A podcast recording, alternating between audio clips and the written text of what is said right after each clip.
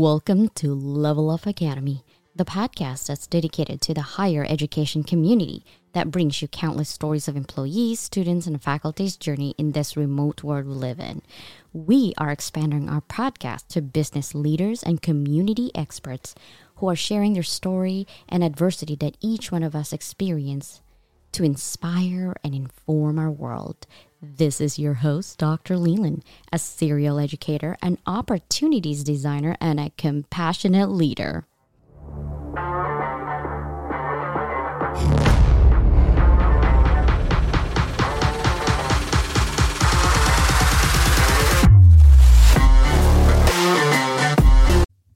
Hello, level up listeners. Welcome to this week's episode. Today, I know I say this all the time. I have a very special guest, and I mean it this time for real, okay? Every single guest that I have is a really special guest because they take their time, their special time that they have to talk to us and inspire us about their journey in life and provide transferable skills on how we can level up our life. Welcome to Level Up, Dr. Austin. Please introduce yourself to my listeners.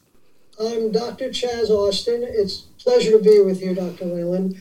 I do two things. I coach leaders to be more humanistic in their approach to their staff.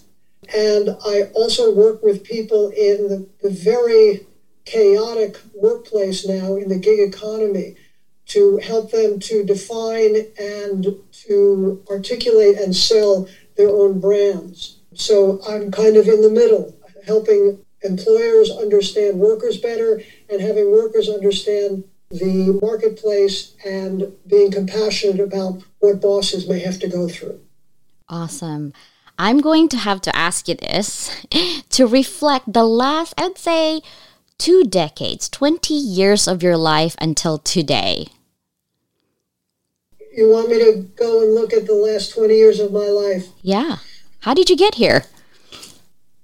Teaching was not, I'm a college professor like you have been for about 20 years. You, you picked a, a, a wonderful time frame. I've been a college professor about 20 years. I never plan to teach. It was never on my radar, not something I was ever interested in. About 20 years ago, I was contacted. I live in Los Angeles, was contacted by UCLA Extension, um, and they said, Would you like to teach? Okay, I'll give it a shot. And I remember the first time I did it, and I fell in love with teaching and what I could do for other people, how I can impact their lives and help them, and listen to what they needed and try to deliver that. And I started, I became a college professor. Not something I ever intended, sort of fell into it and taught in my career. I've taught over 60 courses, not just classes, courses, everything from the history of rock and roll to criminology, but mainly focused on business and communication. And what I found in teaching was there was a huge gap between, and you understand this working at universities as you have as a dean, there's a huge gap between what's taught in college and or university and then what the working world needs. So people get degrees and now enormous debt, and then they fall off a cliff. I, I graduated, I have a piece of paper, I have a degree, but I have no idea what I'm supposed to do now. I don't know how to get a job. So I saw a real niche there and started focusing on that and have offered a couple of books, um, have three courses on LinkedIn Learning um, on how to find, keep, and leave a job, uh, do individual coaching and teaching uh, based on my books, where I train people, and I call it a training, um, on how to navigate what's now the gig, the gig economy. Yeah, that's very big now, especially with, you know, people quitting their jobs, especially teachers during COVID. And rightly so. There's if it's not the shooting in the high school, it's the COVID getting you or the policies that's getting stricter. I have a lot of friends in the K to 12 and they're feeling the heat and some of them just right out quit, you know? Um, so that's kind of the hardest. So I'm glad that you found that niche. I too saw that and I just started up a couple months ago, Level Up Academy teaching and training, like you said, training because the theory is great. That's what you do in college. But then when you go to work, you're like, uh, it's not multiple choice. What do I do? You know, like it's not A, B, and C. So we need to teach people transferable skills that you can actually use at work rather than just like, okay, now I know this. What am I going to do with this? These are just the tools. And so learning how to do is what I also do. So perfect timing. Now, you said you taught a lot in business and communications. What are some of the tips that you can provide, even for the gig economy right now? Like, what are the traits and skills that they need to actually get going with that? Interestingly, I use a SWOT analysis when I work with individuals, either coaching one on one, which I do all over the world, or in classes. So the SWOT analysis is generally used for business, but my contention is that essentially, if you're a freelancer, which most people are becoming now, like it or not, you're essentially your own business. So a SWOT analysis is appropriate. So its strengths and used to be called weaknesses. I changed it to what's missing. Mm. Um, so you start want to start listing what strengths you have, and the strengths are what people will pay for. So it's a it's a different mindset. It's thinking of yourself as a business, not I'm a really nice person and I get along with people. That's not in a job description. What specific things, what languages, what software programs, what proven experience do you have people will pay for? You're a business, okay? Who would be interested? We're not looking for fans, we're looking for money. Yes? What's missing is, for example, let's say someone wants to be a nurse. What's missing is they don't have an RN. So their job is to get the RN and move what's missing into a strength. So now, once they have the RN, a hospital will now talk with them and consider them for a job as a nurse. Um, no matter how much experience they may have as in working in a hospital in some capacity, without the RN, they're not going to talk to you. They're not going to interview you. I had the same experience myself. I wanted to teach at the university level. They wouldn't talk to me without a doctorate. So I got a doctorate and that moved me from that moved that from what's missing to then I started teaching at the university level at Chapman University at, at Loyola Marymount University. So when you write this down, whether it's on a computer screen or a piece of paper, there's no drama about it. You have a real sense of this is this is what I offer that people will pay for, and if I add to that, if I upskill, yes, then I'll make more money. And now people have a very clear sense of what it is they need to do. And if I've always found this with all my clients and students, if you want it badly enough, you'll do what it takes. You'll create an urgency. Um, that, so that's this, the SWOT chart is four quadrants. That's the top two quadrants. The bottom two quadrants are opportunities and threats, and that's understanding the marketplace uh, which is you may love doing something, but if no one's going to pay for it, that's called a hobby. For example, if you want to be a photographer, probably not the best time to do that because people take pictures on their phone and don't value photography they way, the way they used to. So you can look at that as a hobby and maybe you do something that's aligned to photography, like getting an MFA and teaching photography. And then you can do your own photography at night because that's what because your your work as a teacher um, teaching photography pays for pays for your time to be able to take shots at night and on the weekends. And if you sell them, great. And if you don't, that's great too. But you have to understand something just because you love it. This is the uh, the old idea of you know do what you love and the money will follow. Not necessarily. I saw a great meme that said I, I read Do What You Love and the Money Will Follow. So uh, I drink tequila and eat tacos and I wait.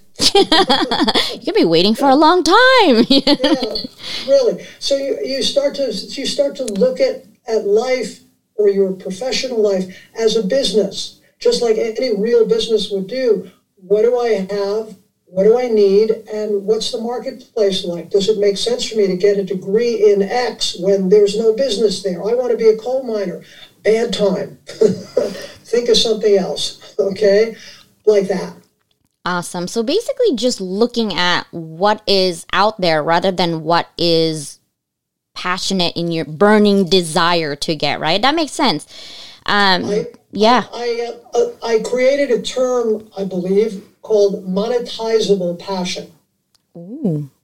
Okay, so it so you start with what's in your heart, what you really need to do. I have to do this. I'm it's my destiny. I have to do this. And then you look at the marketplace and say, you know what? I can't make a living doing that. Okay, I can still find, for example, I, let's say you like to skydive. Okay, no one's going to pay you to skydive that'll pay your bills, but you do something perhaps aligned to that. So every year you take off two weeks and you go somewhere else in the world and go skydive, and then you you get your jollies off of being able to do that. So it's connecting your passion with what's monetizable about it in the marketplace. Because you and this is a, a, revelation for a lot of my clients and students. You may love doing something um, and it's okay to do that but it's just not going to be a career activity. And it's oh i never never thought of it that way. So much of what i do is contextual that people over and over again i never thought of it that way. And they all the other thing they always say is you once they finish working with me your your your voice is in my head i always hear you encouraging me. That's a nice feeling. Yeah, I love that. At end result, you just want to make that impact, and hopefully, you know, our kids don't listen to us, but then when they leave and they have their own children, you're like, Ma, really, this happened to me, you know? And you're like, I never thought you were actually listening. That's what my mom used to say. Like, yeah, I think you're, we're listening. You're planting seeds. Yeah. Sometimes it's it's not going to hit them right then. I I've taught courses in culture, and I've turned students on to Miles Davis, yes, college students. And they, they, Miles Davis means nothing to them. I said, you need to know about this man because he's had an impact on music for well over 50 years. There's something there. So it may not mean anything to you now, but someday you'll be in your studio painting and you'll turn on Miles Davis and go, oh, now I get it. Okay, now I understand. So I'm willing to do that. Sometimes it's it's a wash. They're not going to use it now, but they know about it and they may use it in the future. Yeah, it's just all about giving the tools. Now, what does leadership look like to you? I'm sure you've looked at and also worked with a lot of leaders out there, right? Entrepreneurs in the gig economy. We're all entrepreneurs. What do you think is the difference between someone who's actually successful at their job and someone who's like, eh, kind of neutral when it comes to leadership? Number of factors sometimes outside the purview of the leader or the individual as a leader. There are market forces that you can be doing a fabulous job and the company gets sold and thank you for sharing. Don't let the door hit you in, the, in your butt on the way out. Okay. But if there's some stability in, in your workplace and you can actually manifest the things you believe in, I, I quote something from uh, something I wrote called How to Lead and Manage People. Uh, my philosophy about leadership, and it's very simple. A great leader is a gardener. He or she creates a safe environment for their people and protects and nurtures that environment so they can grow and flourish. That's my definition of leadership that uh, you're effective if you create a safe space for, for your staff and hire good people and listen to them, okay? Because you don't know anything. I know you're the boss, but you don't know everything. Mm-mm. Steve Jobs said you want to hire people smarter than you. But the other part of it is you got to listen to them and be humble about, hey, I never thought of that. That's a great idea. Let's do that. Yes? So that you have an environment where people feel safe to come to you with outrageous ideas that you hadn't thought of. And it's like, wow, that's really great. That's wonderful. So many, so many times leaders say, know, my door is always open. So you walk in um, with a great idea and you walk out like a flat tire because really what they're about is I'm going to tell you I'm in charge and you do what I say. That's 20th century leadership. 21st century, you want to hire great people and make it so it's a, a cool place for them to work and that they feel they're they're being listened to, heard, and that they can contribute. And and you do you do well by doing good, you do good by doing well. You create that and hopefully you have the structure around you in the company that supports that and you keep doing better and better and people really enjoy working for you and then you attract more good people.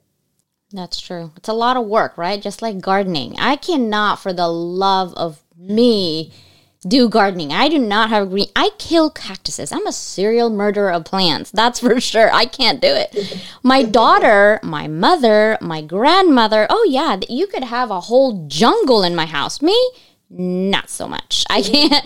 I, I am just not a green thumb. But it's just I always I'm fascinated with people when it comes to leadership because we really do need good leaders. Like for example, we, before this conversation's been recorded, we talked about the current status of Twitter and Meta, and you know those two are two different leaders. Like which one do you think would be better than the other, or are they the same? Right? I mean, they both fired people right now or let go people. What kind of leadership are we looking at now in 2023? Yeah, the, it, it doesn't show a great deal of respect or consideration for the people who have busted their hump for you and been dedicated and stayed at the office and worked weekends and worked sick and so on. That's part of the problem is um, a lot of a lot of states or there's no union there's no protection for the workers. It's an at-will state, which means they can fire you for any reason.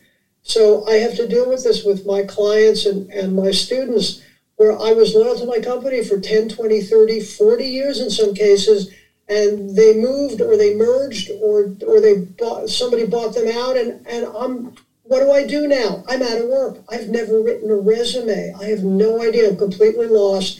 I put in all this time and all this effort and dedication to the company. I was so loyal, and they don't care. And I have to sober them up and say, that's right, they don't care. It's all about putting money in the CEO's pocket.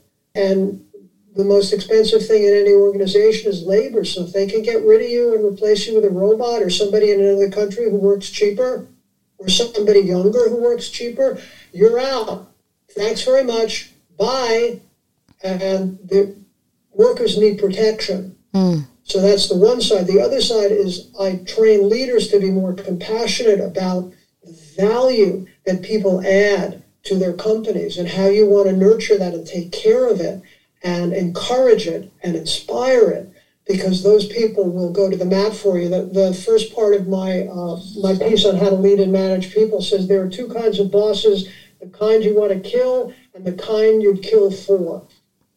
You want to be the kind of boss that people would, would kill for. And you do anything for that boss because they listen to you, they appreciate you, and you're valued. Yeah, I just think that more more companies nowadays are about profit and not people. Um, what really broke my heart is when I was listening to the news saying that they have people i think th- three quarters it's a 75% of the international workers right now in the tech industry is coming from india. Some of them are here already 10, 10 years right? They have their kids their wife and everything and because they're getting let go they literally have i think two weeks something like that to uh, put their life together and exit the country. And so they have to pull out their kids they're quit their uh, you know the spouse's job and they have to move back to the country that they were, but they've been gone for 10 years because they're on an H1 visa or H1B visa. So that breaks my heart. I'm like, I can't, like, I'm putting myself in that situation. I would, like, stress to the high heavens right now if that happens to me, right? Just because yeah. someone decided for you to, like, buy, you're not needed anymore. Yeah, uh, th- that's why I've been so successful and continue to be in training people how to market themselves because you can't trust the employer to care about you. They probably don't. I, I, I tell my clients, I say, if a company ever says to you, we're a family, run away because it's a lie. Yes, my family, if you commit murder and you go to prison, you're still part of the family. These companies, if the CEO can make a little extra on their bonus, they'll get rid of you without thinking twice. Yeah. Look what look what Elon Musk did at, at Twitter. Just gutted the company, fired half the staff, excuse me, and then and then brought some of them back. Oh, we did that too quickly. So uh, what are they? Chess pieces or human beings with families and lives? So it's it's an awful situation. I agree with you, and it is heartbreaking for people. So the protection is don't expect the safe harbor of a of a company anymore like your parents or grandparents had. You're on your own. It's your network that's going to sustain you. And as you upskill and as you uh, offer more, you can always make money doing what you love or at least like. Yes, and you don't have to worry about kissing up to some boss who the next day turns around and says, "You know, I don't like you. You're out," and then you have no recourse. No, and that is harsh but that's the reality that we are facing today. Like my mom actually retired from chevron as an executive for she's been with them for almost 40 years. My dad and my stepmom was in their company for over 30 years and i don't think you'll see that anymore. People leave within 10 months and things like that and i think it's wonderful that we have remote workforce because you can be here and your company could be somewhere else but that comes with another issue as well but what do you think leaders can do to promote success in their teams that you haven't said? Like what kind of tips would you provide for your colleagues or even the the gig economy that you're saying hey you know what? You need to kind of put like a garden right? You need to nurture them. It's easy for people to say nurture them. Like what are the steps do you think? You said listening right? Listen to them. If you ask questions you said open door policy but you're not listening to them. What kind of steps other than just listening to to really get the leaders to say hey your people make your company.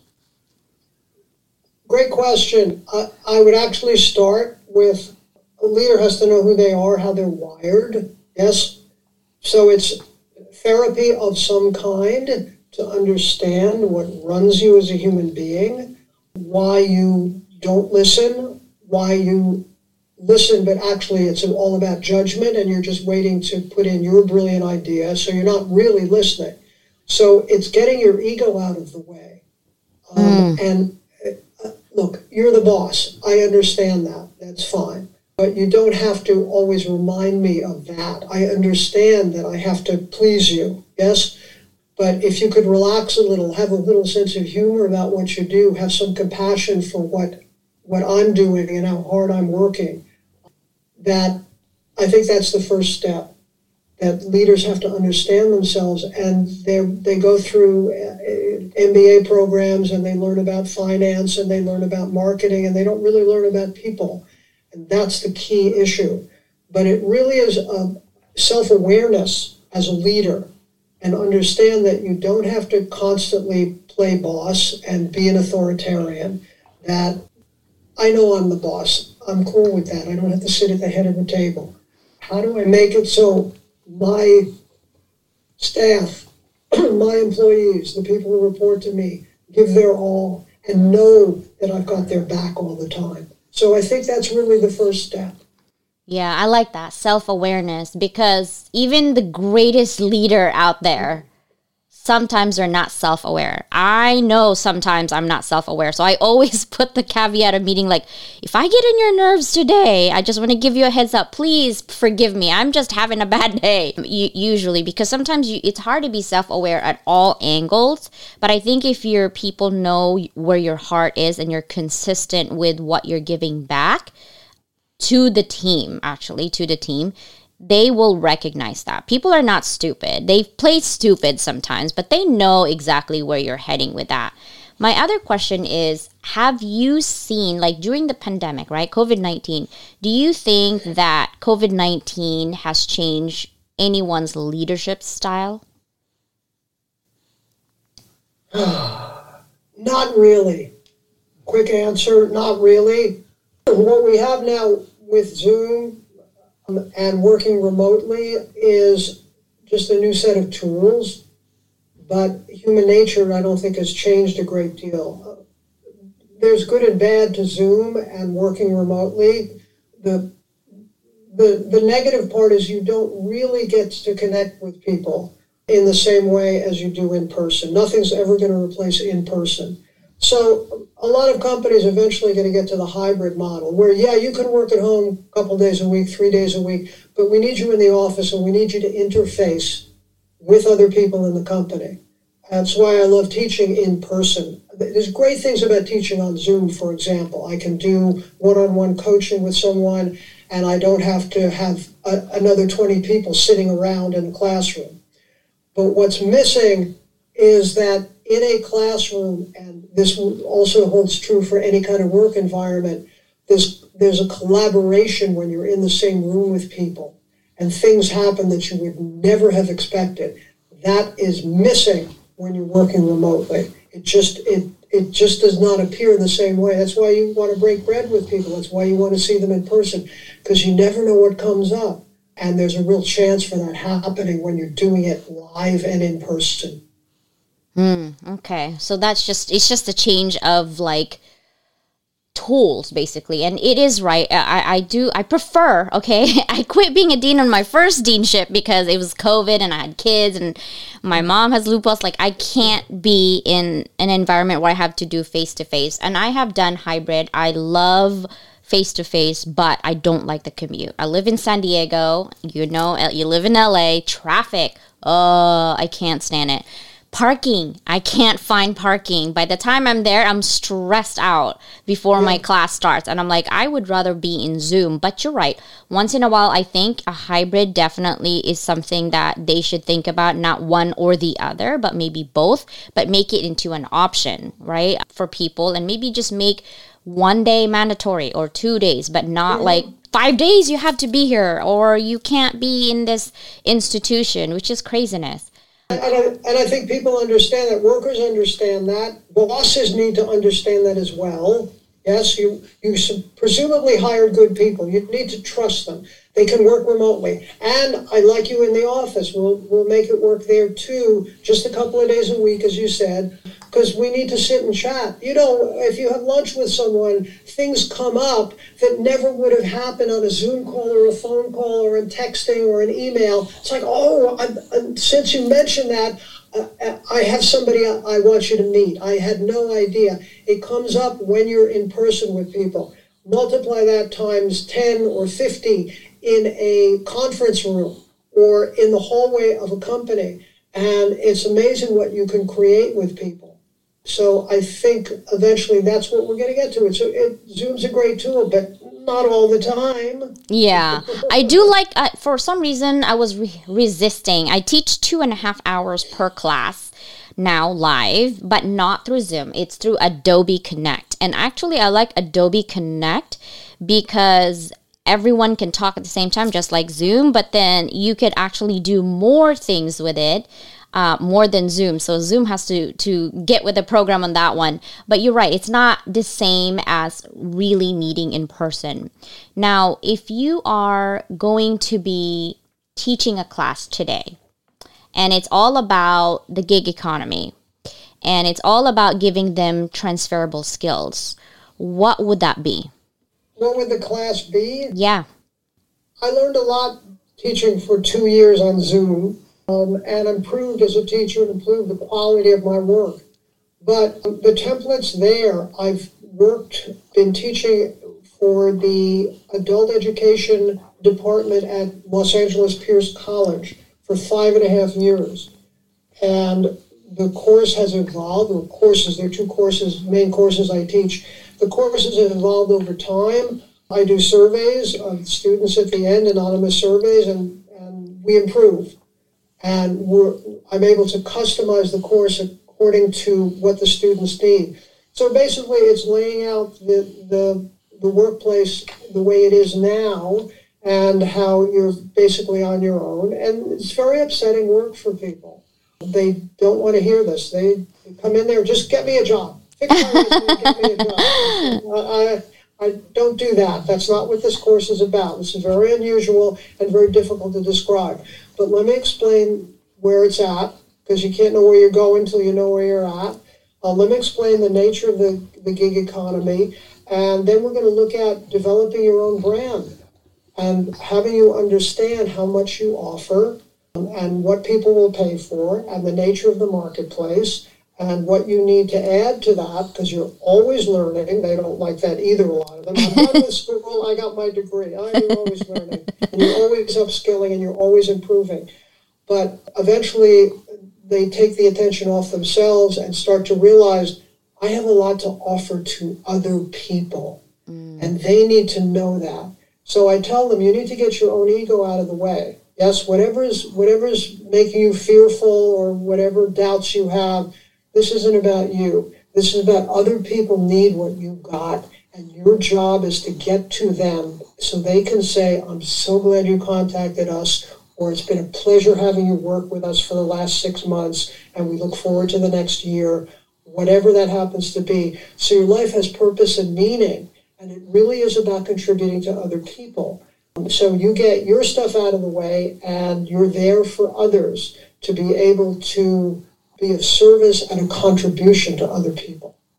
I really love that. I think if all gig entrepreneur, gigapreneur, I'm gonna call them that, right? If they actually just think like that and not, because most entrepreneurs is like, when you ask them, why do you want to be an entrepreneur? I want to make money and I want to have a flexible schedule. Not because they want to give back to their community and they're trying to solve a problem using their own skills, like that self awareness we're talking about, right?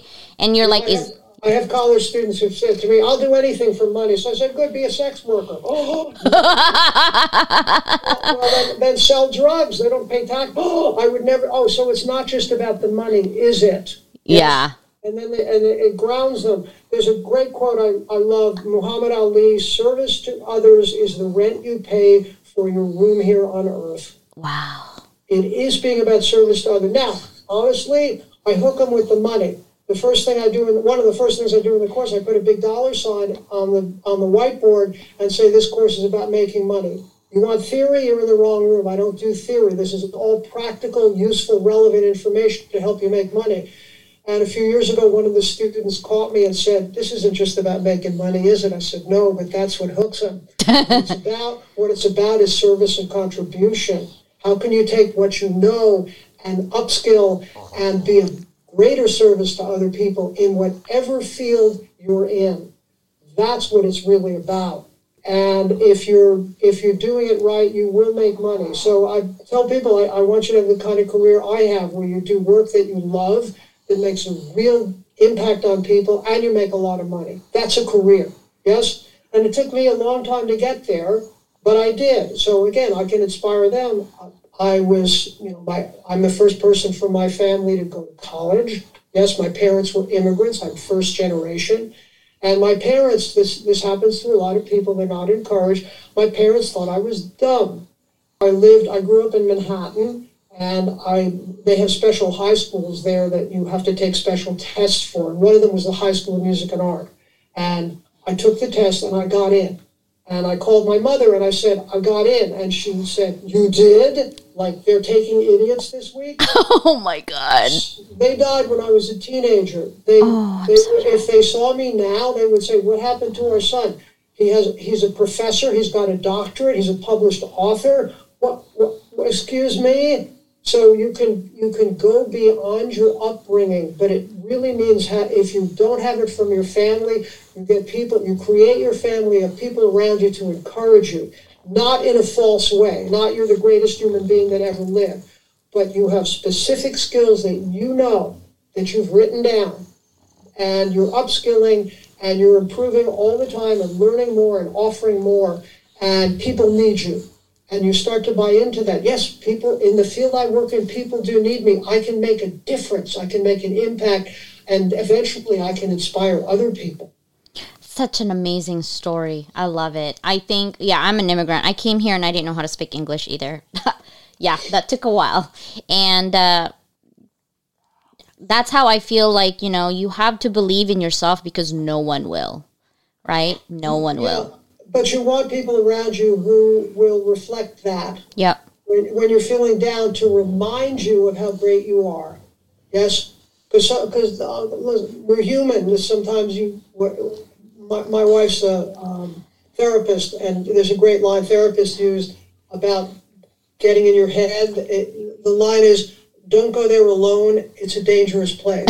yeah. So, so what we do as humans is we think negatively it's just that's just how we're wired. So yep. you, you, want people around to, to remind you how great you are and keep pushing through. That's so you create your own family, your own support group. Yes, which is true of networking in, in yep. the modern age and social media. People who remind you you're terrific and we need you. And when I have a referral, I'm so glad that we had lunch yesterday because I thought of somebody I'm going to refer you to, and there's more work for you. That is amazing. Ta da! I love it. I love it.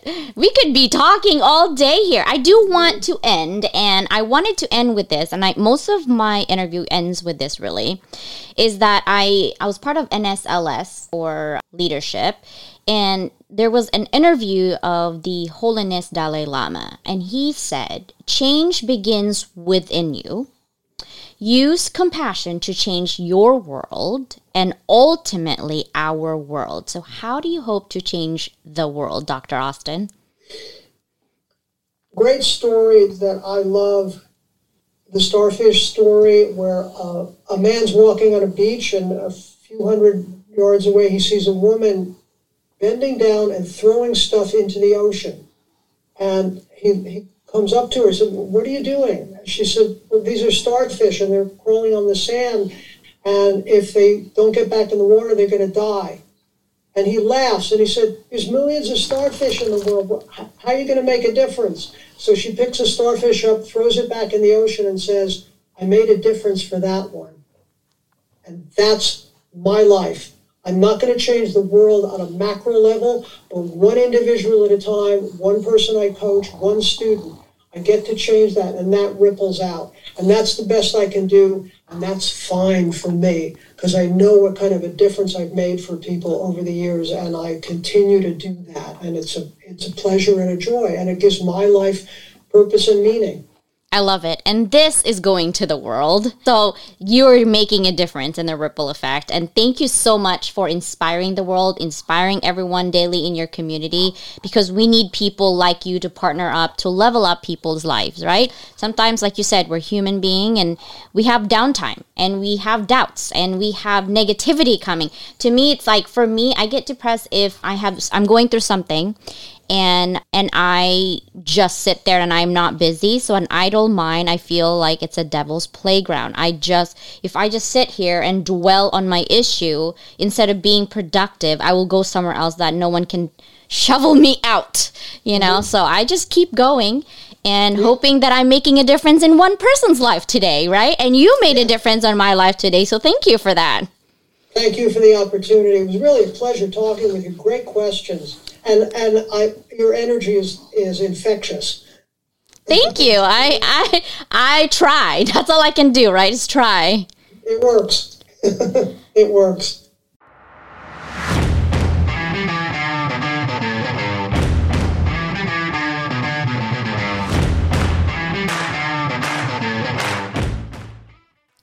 Thank you for listening to my podcast today. If you have any questions, email me at lua at levelupbydocleland.com. Lua, L U A B Y D O C L E Y L A N D dot com. It's open for consultations and courses will be offered soon. I will see you in my next episode. Stay connected, informed, and inspired. Until next time.